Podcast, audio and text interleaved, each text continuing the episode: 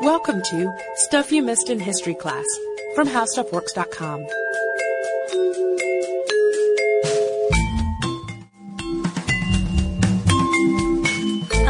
welcome to the podcast. I'm Sarah Dowdy. And I'm Deblina Chakraborty. And before the holidays, we recorded an episode on a few of the great underground cities of the world. And a lot of folks have written in since then suggesting other, we knew that would happen, cities that Right. we had missed. Um, but one in particular was actually already on our list for a full length episode about underground world of London. And London, of course, has many potential underground stories, but the one that we're going to be covering today stems from a popular listener suggestion in its own right, and that is the Great Stink. And you might be wondering if that is a metaphor for something, and we're here to tell you no, it is not. It actually refers to a particularly warm Victorian summer when the stench of London's sewage-filled Thames got very, very bad. To least. this podcast is about a bad smell. So the stink, though, oh, you know, we're not going to just talk about it if that was all it was. People remembered it being a particularly of stinky summer. Some pretty major changes came because it just got that bad. Um, some radical improvements to an outdated sewer network, some public health improvements, um, and it also helped change the face of 19th century London and put into place systems that actually last to this day. Something I found particularly remarkable about this story. But first, let's just be frank. Yes, the waste issue in 19th century London had a lot of components. Industrial chemicals, lye from the city's many laundries, butchered animals, all things that make for a stinky river with no fish and no birds. But the big issue was human waste. So before we get to the great stink and, and talk about how that came about, we really have to discuss how people handled their business, should we say, leading up to the Victorian era and during that era. So, according to Smithsonian's Past Imperfect blog, London has actually had a sewage system since Roman times, and it was added to, of course, it was expanded during the medieval period, but pretty haphazardly. The sewers were built and presided over by different districts in the city, so there was no uniformity between them. There was certainly no grand plan. There was no map even of like your city's entire sewer system.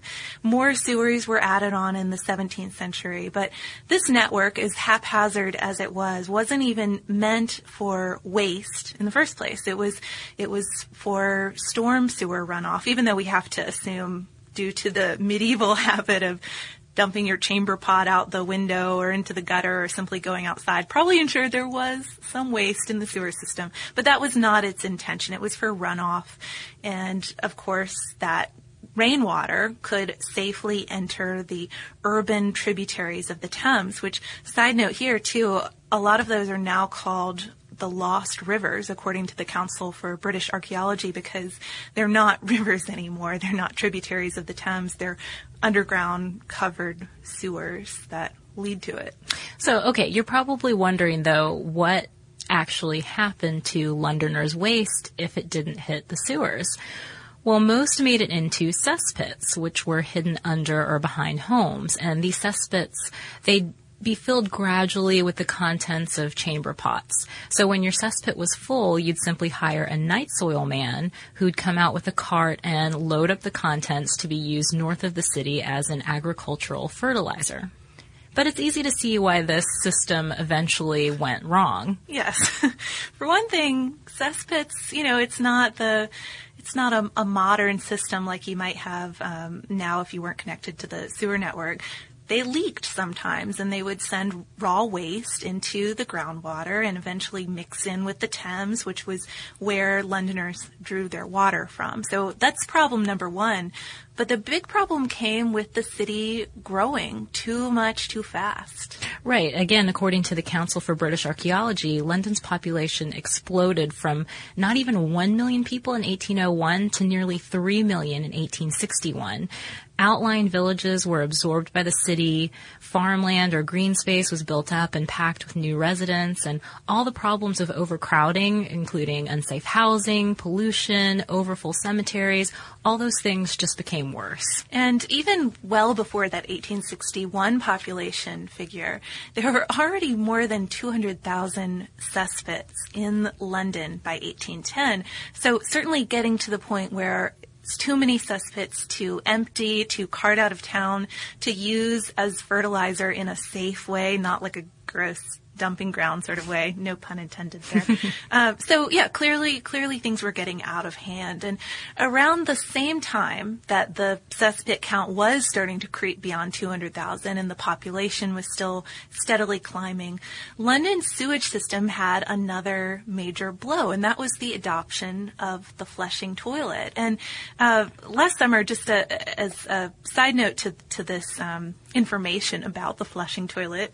Uh, I read Lucy Worsley's book about the history of the home last summer. It's called If Walls Could Talk, and it's filled with all sorts of interesting details about the rooms of the modern home.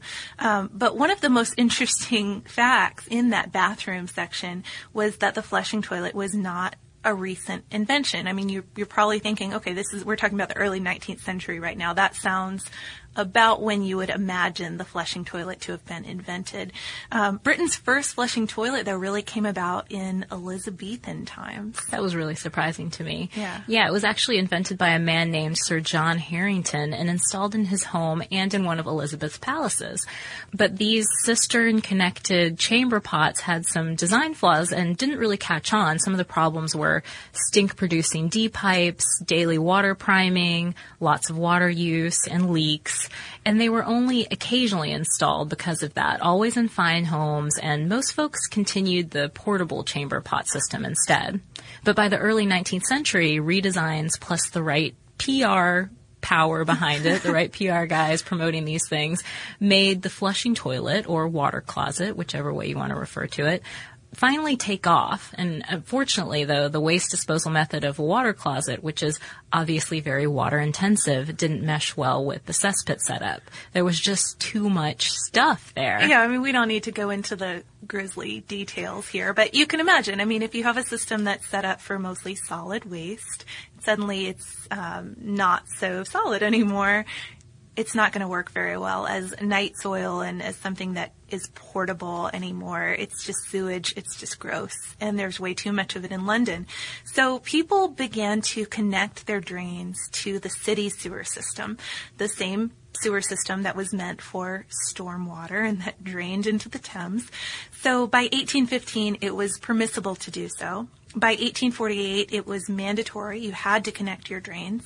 Uh, the Metropolitan Commission of Sewers even ordered that all the cesspits be closed. So there wasn't another option. So of course there were some problems with this. Uh, for one thing, a hard rain could mean that your storm sewer connected drains now backed up with raw sewage into your home, which is really terrible and I don't want to talk about that anymore. But the bigger problem was that all of those old sewer systems did drain into the Thames, where Londoners, as we keep on saying, driving this point home, got their water from. According to the Smithsonian, by the 1840s, the Thames saw more than 150 million tons of waste dumped into it. So, problems. Problems. To say the least. Unfortunately, though, it wasn't until the 1850s that people really began to understand germ theory and that diseases like cholera were contracted through contaminated water. And I think you and Katie covered kind of a related topic to this, right? Yeah, one very closely related, uh, the story of Dr. John Snow and his ghost map, and um, it, it, just had to do with the cholera outbreaks that London experienced in the 1800s and, and his attempts to uh, discover what was really behind them. I mean, just to give you some figures here, these are serious outbreaks of, of disease. The first major outbreak was in 1831, 1832. 31,000 people died in Great Britain. Uh, the next outbreak in 1848 and 9, 54,000 died. And in the third outbreak in 1853 and 4, again, 31,000 people died in Great Britain, uh, many of them Londoners. And Snow made his discovery, his, his discovery that cholera was something that could be um, transported through water and that you could drink water that looked perfectly clean and, and catch this this disease from it. Uh, it seems pretty obvious to us now, but it ran completely contrary to the popular scientific thought of the time. Yeah, so much so that it took Snow years to convince his peers that cholera was contracted through water. Instead, most people believed that diseases were spread through bad air or miasma. So a disease-filled slum didn't necessarily need clearly separated sewage and water systems. It just needed better air, So or some so kind people of thought. ventilation system in there would protect you from contracting cholera, even if you were drinking this gross Thames water. Right.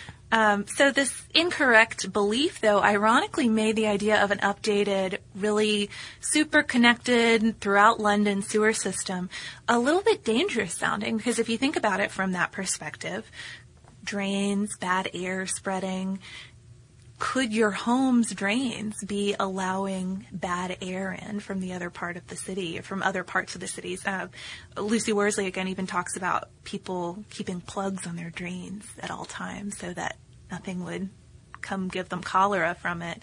Uh, the belief in miasma, though, which lasted long after Snow's debunking of it, unfortunately, makes the eventual great stink seem all the more significant and probably all the more terrifying for people. Right. It was 1858 in London, and London had experienced its hottest summer on record. The stench of the Thames became completely unbearable. For those who were by the river, it was practically suffocating. The best accounts of the stink come from members of parliament who were holed up riverside. And according to the Council for British Archaeology on June 7th, one MP complained, quote, it was a notorious fact that honorable gentlemen sitting in the committee rooms and in the library were utterly unable to remain there in consequence of the stench which arose from the river. Eleven days later, the Times of London reported that, quote, a few members bent on investigating the matter to its very depth. I like that it's 11 days later Right. at this point, ventured into the library, but they were instantaneously driven to retreat, each man with a handkerchief to his nose. And most famously, the MPs attempted to block the smell by soaking the curtains in chloride of lime, but that didn't even help a bit. No, it was it was out of the league of chloride of lime, and um, interestingly, there had been a body established to handle these sewer problems. It wasn't like people were just ignoring this issue year after year as the population grew and things got worse and worse. The Metropolitan Board of Works had been set up, but unfortunately nobody had bothered to see that the Board of Works had funding to complete massive public works projects like building a new sewer system. But now, with the members of parliament suffocating in their chambers and grasping handkerchiefs to their noses and soaking their curtains in lime, uh, things got fast tracked. prioritized. So by July 8th, a bill passed granting the Board of Works power to borrow and levy money for an updated sewer system. So they were finally moving in into the, 19th future. century, yes. Over the next seven years, the Board of Works and Chief Engineer Joseph Bazalgette developed a system that toted the waste of London outside of town and away from the river that ran through the city's heart. As a testament to its design, much of that system is still used today. Yeah, a point we, we made earlier that's one of the more impressive aspects of this story. According to Port Cities London, Bazalgette's plan did run contrary to a lot of the ideas of the day or a lot of the possible solutions for, for this issue, which uh, at, at the time ran more toward still use, still building a sewer system, but instead of pumping it outside of, of town toward the river, pumping it outside of town and still using it as fertilizer, kind of in the old night soil way. But Bazalgette realized that this was an inefficient idea. There were just too many people in the city, there was too much sewage, and the agricultural areas were, of course, getting further and further away as the city grew. So his idea was to continue dumping the sewage into the Thames, but to do so away from the city, uh, downstream from where people in London at least got their water. The first major part of his plan involved intercepting sewers, and these ran along both sides of the river, connecting to the old sewers that once drained right into the river. And from there, the intercepting sewers carried their contents east by gravity to one of two pumping stations, one on either side. And these raised the sewage to outfall sewers that would then carry the contents off to reservoirs at high tide. The outfalls would be emptied into the Thames downriver of London. So the outfall sewers and the reservoirs were just huge. Uh, the reservoirs are a little, again, kind of horrifying to think about, but the outfall sewers, just to give you some numbers on these, the northern outfall sewer was more than four miles long.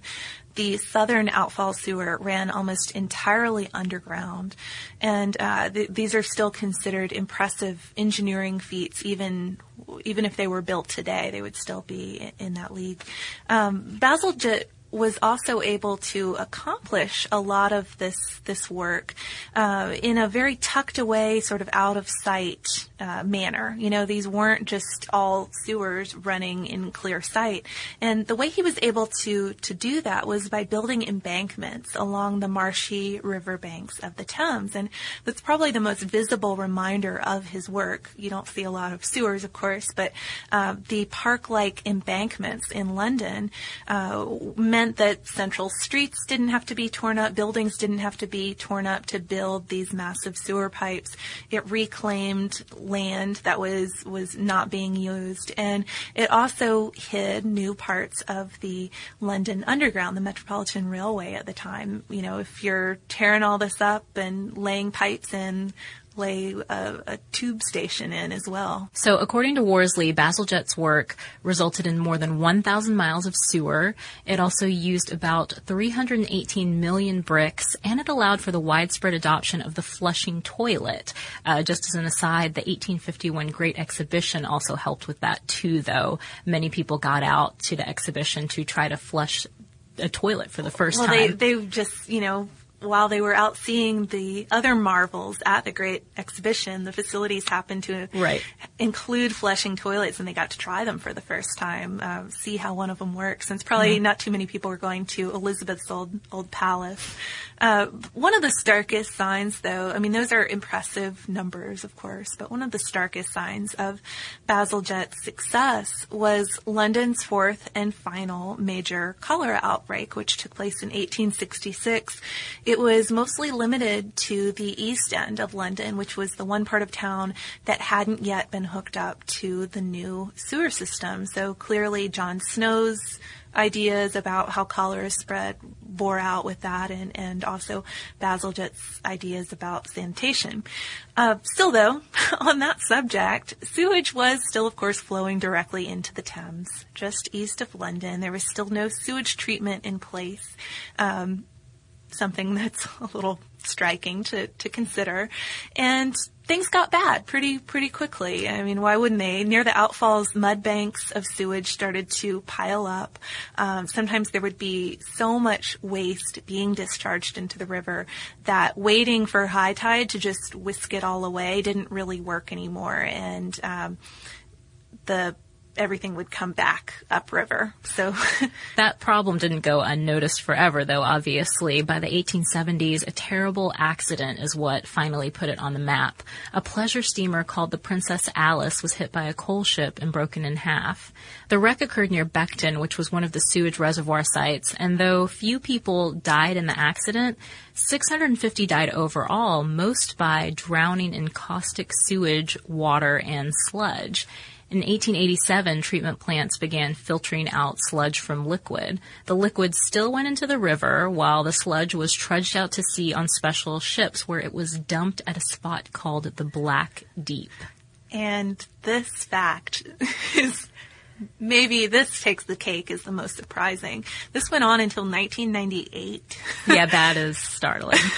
um, now it is, just in case you're interested in, in how things played out since then, now about half of it is burned. We're talking about London specifically. Half is burned, half is turned into agricultural fertilizer pellets, uh, kind of going back to the old night soil tradition. Uh, also interesting too, the uh, like Beckton and the other the other spots are still major waste processing areas. So these their tradition of that has has continued into the 21st century. Um, so understandably, this is a pretty wild story, and it was certainly a, a, strange one to research with all sorts of weird things I came across, like mentions of mythical sewer pigs and queen rats. Um, but one of the strangest aspects, and I just couldn't go without bringing it up here at the end, uh, were the lives of so-called toshers. And uh, the Smithsonian piece we mentioned a few times by Mike Dash covered the life of these sewer hunters who were documented by Henry Mayhew, a man who wrote some vignettes on Victorian London life. But they were basically guys who would go into the sewers illegally and search out useful items that may have gotten lost in them.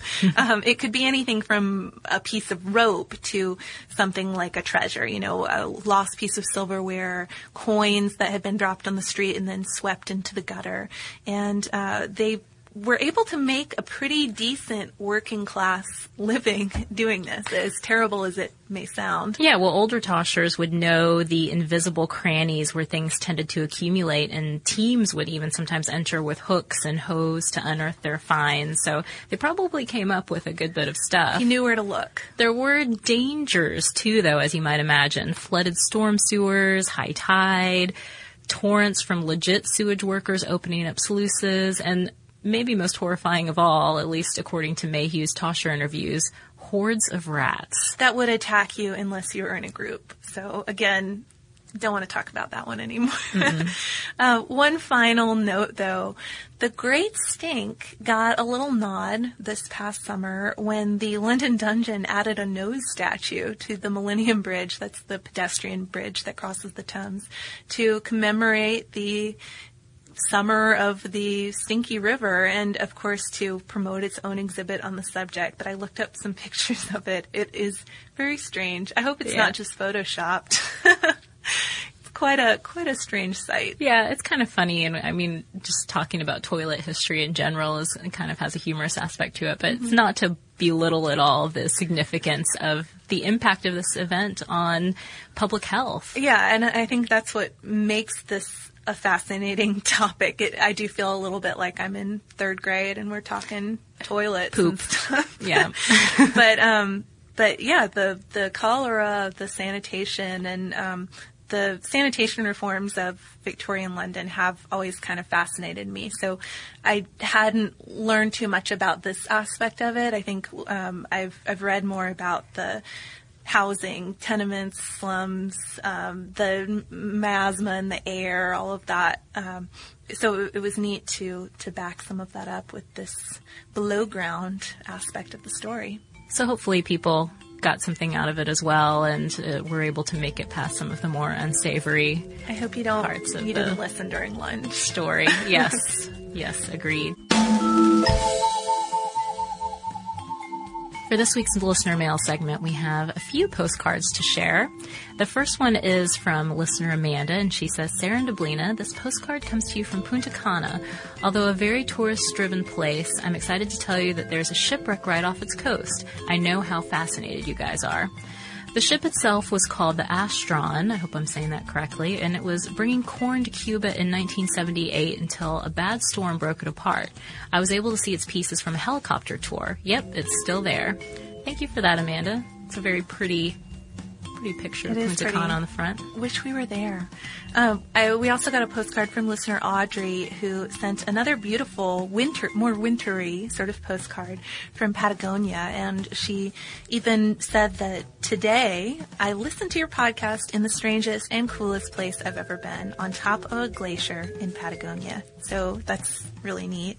Um, another cool, more old-fashioned postcard. I actually think it might be an antique postcard uh, that we got from Shanti, and it's just a nice little horse, a guy, a hat, fun pictures for the desk. We also got some books, didn't we? We did. I guess my admission of paying two dollars and fifty cents for an Amazon book moved several listeners, which we really appreciate. But we came back from the holidays and had several boxes lined up with book contributions from people. Which is so kind of you guys. Um, Michael sent us a book on Lafayette, which I thought was was pretty cool. I mean, of course, it was sent before our episode on uh, on our double agent spy who worked for Lafayette aired, but uh, more to read on him. And then also our listener Hillary, who you guys know for sending postcards from her travels around the world. She sent us a book on her favorite violinist, Ahmad Powell, plus some CDs. So we really look forward to listening to those. Yes. Unfortunately, though, Sarah, I think we're going to have to listen to those CDs separately. Or we'll have to have some sort of listening party on our own time. Yep, because I am going to be leaving How Stuff Works to take another opportunity, which I'm really excited about. It's a something I've been looking forward to for a while. So I'm happy to be able to do that, but very sad to be leaving How Stuff Works and Discovery and and you in this podcast. That's probably the saddest part of all because I've really enjoyed getting to know you, first of all. It's probably been the best part of working on this podcast. We worked together before, but didn't really know each other that well. So, you know, getting that friendship and out of it and just being able to learn so much about history over the past couple of years has been amazing. And I am, of course, so happy for you and Thank really you. excited for you, but I will miss you so much. And yes, I mean, of course, the best thing is um, having gotten to make friends with you over the past few years. We've been hosting together. Um, but also, I mean, really from day one, I have been in awe of your ability to pick out the most obscure, interesting topics. And sometimes you tell me what you're going to be researching, and I just wonder where on earth did she hear about that? I'll never tell. I know Deblina must have secret sources, guys. Um, but it's been so amazing getting to to work with you and you just exposing me to so many of those stories too. Oh, It's thanks. So worth it. Well, likewise. I mean, I've learned so much from working with you. I know this is like turning into a love fest, but seriously, you're smart and you um, you really carry this podcast. So it's been a pleasure to to learn from you and work with you. I'm gonna miss you, Deblina. I will miss you too, but luckily we still live in the same town, so We do. not as much as we'll miss. I mean, I'll definitely miss the fans. We'll Um, see what we can cook up together. yeah, we'll see what we can cook up. So um, it's still, um, you know, I'm sure the the podcast will be continuing in some form. Stay tuned. You know, things are in the works. So um, look, social media, listening in. There will be updates. We'll we'll catch you guys up to what's going to go down. Until then, I just want to say goodbye to all the listeners of this podcast. I have so enjoyed getting to know all of you as well over the last couple years, and there are so many. I mean, obviously, we get a lot of critiques, which is you expect from doing this sort of thing anyway, but we also just get so many kind notes from people. It's really moving, and I'm starting to get choked up now, so I better stop along those lines. But it, just to hear from people who listen to this podcast all over the world and the different ways that they use it in their lives, um, it's it's been awe-inspiring and, and humbling all at the same time. Um, so. I guess that's it. Just thank you to all of you for listening, and uh, you know, maybe I'll get a chance to talk to you again in the future. And I'll I'll second that too. Uh, so bye, Deblina. Bye, guys. Um, and don't forget to check out all the great content we have on our site. You can look it up at www.howstuffworks.com. For more on this and thousands of other topics, visit howstuffworks.com.